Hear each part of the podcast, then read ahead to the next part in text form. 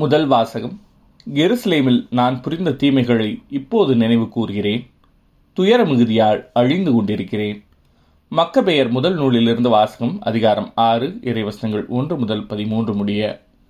அந்நாள்களில் அந்தியோக்கு மன்னன் மேற்று மாநிலங்கள் வழியாக சென்றபோது பாரசீக நாட்டு எளிமாய் நகர் பொன் வெள்ளி ஆகியவற்றுக்கு புகழ் பெற்றது என்று கேள்விப்பட்டான்.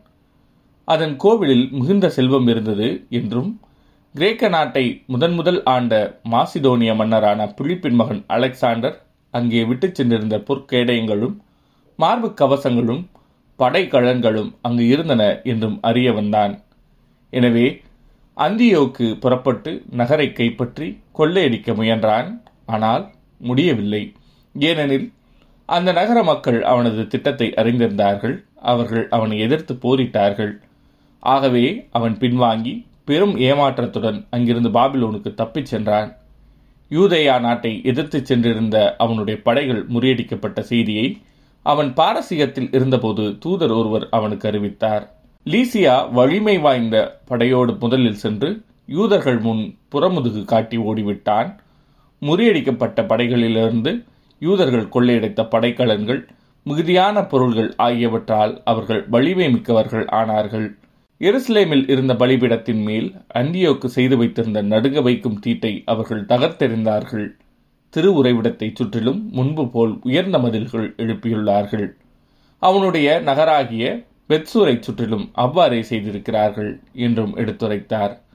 இச்செய்தியை கேட்ட மன்னன் அதிர்ச்சி அடைந்து மிகவும் நடுங்கினான். தான் திட்டமிட்ட வண்ணம் நடவாததால் துயரம் தாங்காது நோயுற்று படுத்த படுக்கையானான் கடும் துயரம் அவனை ஆட்கொண்டதால் அங்கு பல நாள் கிடந்தான். தான் விரைவில் சாகவிருந்ததை உணர்ந்தான். ஆகவே அவன் தன் நண்பர் எல்லாரையும் அழைத்து என் கண்ணில் நின்று தூக்கம் அகன்று விட்டது கவலையினால் என் உள்ளம் உடைந்து விட்டது எவ்வளவு துயரத்துக்கு ஆளானேன்? இப்போது எத்துணை பெரும் துயரக்கடலில் அமிழ்ந்தியுள்ளேன். நான் ஆட்சியில் இருந்தபோது அன்பு செலுத்தி அன்பு பெற்றேனே என்று எனக்குள் சொல்லிக்கொண்டேன். ஆனால் எருசலேமில் நான் புரிந்த தீமைகளை இப்போது நினைவு கூறுகிறேன். அங்கிருந்த பொன் வெள்ளிக்கலன்கள் அனைத்தையும் கவர்ந்து சென்றேன். யூதேயாவில் குடியிருந்தவர்களை காரணமின்றி அழித்தொழிக்கும்படி கட்டளையிட்டேன். இதனால்தான் இந்த கேடுகள் எனக்கு வந்துற்றன என நான் அறிவேன். இப்போது அயல் நாட்டில் துயரமிகுதியால் அழிந்து கொண்டிருக்கிறேன் என்று கூறினான். இது ஆண்டவரின் அருள்வாக்கு. இறைவா உமக்கு நன்றி. பதிலுரை பாடல் ஆண்டவரே நீர் அழிக்கும் விடுதலை குறித்து அகமகிழ்வேன். ஆண்டவரே என் முழு இதயத்தாலும் உம்மை புகழ்வேன். வியத்தகு உம் செயல்களை எல்லாம் எடுத்துரைப்பேன். உம்மை முன்னிட்டு மகிழ்ந்து களி கூர்வேன். உன்னதரே உமது பெயரை போற்றி பாடுவேன். ஆண்டவரே நீர் அழிக்கும் விடுதலை குறித்து அகமகிழ்வேன். என் எதிரிகள் பின்னிட்டு திரும்புவார்கள். உமது முன்னிலையில் இடறி விழுந்து அழிவார்கள். வேற்றினத்தாரை கண்டித்தீர். பொல்லாரை அழித்தீர். அவர்களது பெயர் இனி இராதபடி அடியோடு ஒழித்து விட்டீர். ஆண்டவரே நீர் அழிக்கும் விடுதலை குறித்து அகமகிழ்வேன். வேற்றினத்தார் வெட்டின குழியில் அவர்களே விழுந்தனர். அவர்கள் மறைத்து வைத்திருந்த வழியில் அவர்கள் கால்களே சிக்கிக் கொண்டன. மாறாக வறியவர் என்றுமே மறுக்கப்படுவதில்லை. எளியோரின் நம்பிக்கை ஒருபோதும் வீண் போகாது. ஆண்டவரே நீர் அழிக்கும் விடுதலை குறித்து அகமகிழ்வேன். நற்செய்தி வாசகம். அவர் இறந்தோரின் கடவுள் அல்ல மாறாக வாழ்வோரின் கடவுள். லூக்கா எழுதிய தூய நற்செய்தியிலிருந்து வாசகம் அதிகாரம் இருபது இறைவசனங்கள் இருபத்தி ஏழு முதல் நாற்பது முடிய. அக்காலத்தில் உயிர்த்தெழுதலை மறுக்கும் சில சதுசெயர் இயேசுவை அணுகி போதகரே மனமான ஒருவர் மகப்பேரின்றி இறந்து போனால் அவர் மனைவியை கொழுந்தனை மனைவியாக ஏற்றுக்கொண்டு தம் சகோதரருக்கு வழிமரபு உருவாக்க வேண்டும் என்று மோசை எழுதி வைத்துள்ளார். இங்கு சகோதரர் எழுவர் இருந்தனர் மூத்தவர் ஒரு பெண்ணை மணந்து மகப்பேரின்றி இறந்தார்.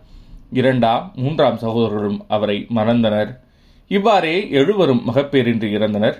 கடைசியாக அப்பெண்ணும் இறந்தார். அப்படியானால் உயிர்த்தெழும்போது அவர் அவர்களுள் யாருக்கு மனைவி ஆவார்? ஏனெனில் எழுவரும் அவரை மனைவியாக கொண்டிருந்தனரே என்று கேட்டனர். அதற்கு இயேசு அவர்களிடம் இக்கால வாழ்வில் மக்கள் திருமணம் செய்து கொள்கின்றனர். ஆனால் வருங்கால வாழ்வை பெற தகுதி பெற்ற யாரும் இறந்து உயிர்த்தெழும்போது திருமணம் செய்து கொள்வதில்லை. இனி அவர்கள் சாக முடியாது. அவர்கள் வானதூதரைப் போல் இருப்பார்கள். உயிர்த்தெழுந்த மக்களாய் இருப்பதால் அவர்கள் கடவுளின் மக்களே. இறந்தோர் உயிருடன் எழுப்பப்படுவதை பற்றி மோசே முட்புதர் பற்றிய பகுதியில் எடுத்து கூறியிருக்கிறாரே. அங்கு அவர் ஆண்டவரை ஆபிரஹாமின் கடவுள் ஈசாக்கின் கடவுள் யாக்கோபின் கடவுள் என்று கூறியிருக்கிறார். அவர் இறந்தோரின் கடவுள் அல்ல மாறாக வாழ்வோரின் கடவுள்.